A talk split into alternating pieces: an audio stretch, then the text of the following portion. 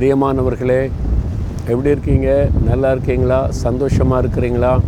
நீங்கள் பார்க்குற இடம் ரொம்ப ஆசீர்வாதமாக ப்ளசண்ட்டாக இருக்குதா? ரொம்ப அருமையான ஒரு இடம் இது. பியூட்டிஃபுல்லாக இருக்குது. மணப்பாடுன்ற இடம் தூத்துக்குடி மாவட்டத்தில்.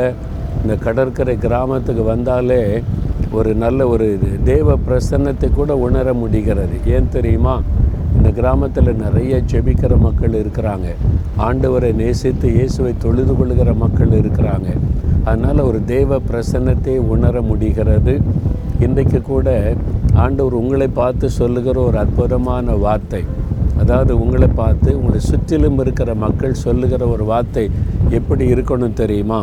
ஆதியாகமம் இருபத்தி ஓராம் அதிகாரம் இருபத்தி ரெண்டாம் வசனத்தில் நீ செய்கிற காரியங்கள் எல்லாவற்றிலும் தேவன் உன்னுடனே இருக்கிறார்.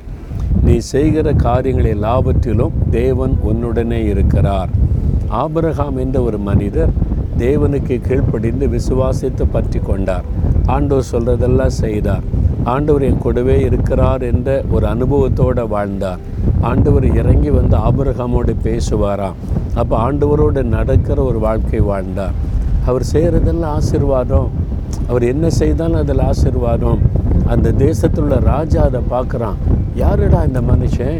இவர் செய்கிறதெல்லாம் ஆசீர்வாதமாக இருக்குது.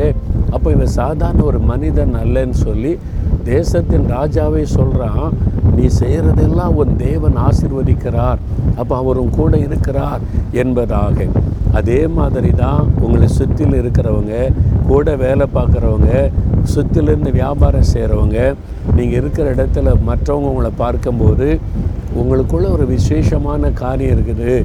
நீங்கள் தேவனால் ஆசிர்வதிக்கப்பட்டவங்க. நீங்கள் செய்கிறதெல்லாம் அவர் ஆசிர்வதிக்கிறார் என்று சொல்லும்படியான ஒரு வாழ்க்கை. ஒரு ஆசிர்வாதமான வாழ்க்கை ஆண்டவர் உங்களுக்கு தருகிறார்.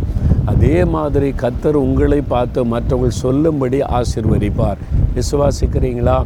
ஆபிரகாமை ஆசிர்வதித்ததை போல என்னை ஆசிர்வதிங்க. என்னை சுற்றிலும் இருக்கிற மக்கள் இவர்களுடைய தேவன் இயேசு இவங்களை ஆசிர்வதிக்கிறார்னு சொல்லணும் ஆண்டவரே. அப்படிப்பட்ட ஒரு அனுபவத்தை தாங்கன்னு கேளுங்க. அப்படியே ஆண்டவர் ஆசிர்வதிப்பார். சொல்கிறீங்களா ஆண்டவரே நீர் என்னை ஆசிர்வதிக்கிற தேவன். ஆபிரகாமை போல் ஆசிர்வதியும். நீர்தான் என்னை ஆசிர்வதித்து உயர்த்துகிறீர் என்பதை என்னை சுற்றிலும் இருக்கிற எல்லா மக்களும் அறிந்து கொள்ளச் செய்யும். இயேசு கிறிஸ்துவின் நாமத்தில் ஜெபிக்கிறேன் பிதாவே. ஆமேன் ஆமேன்.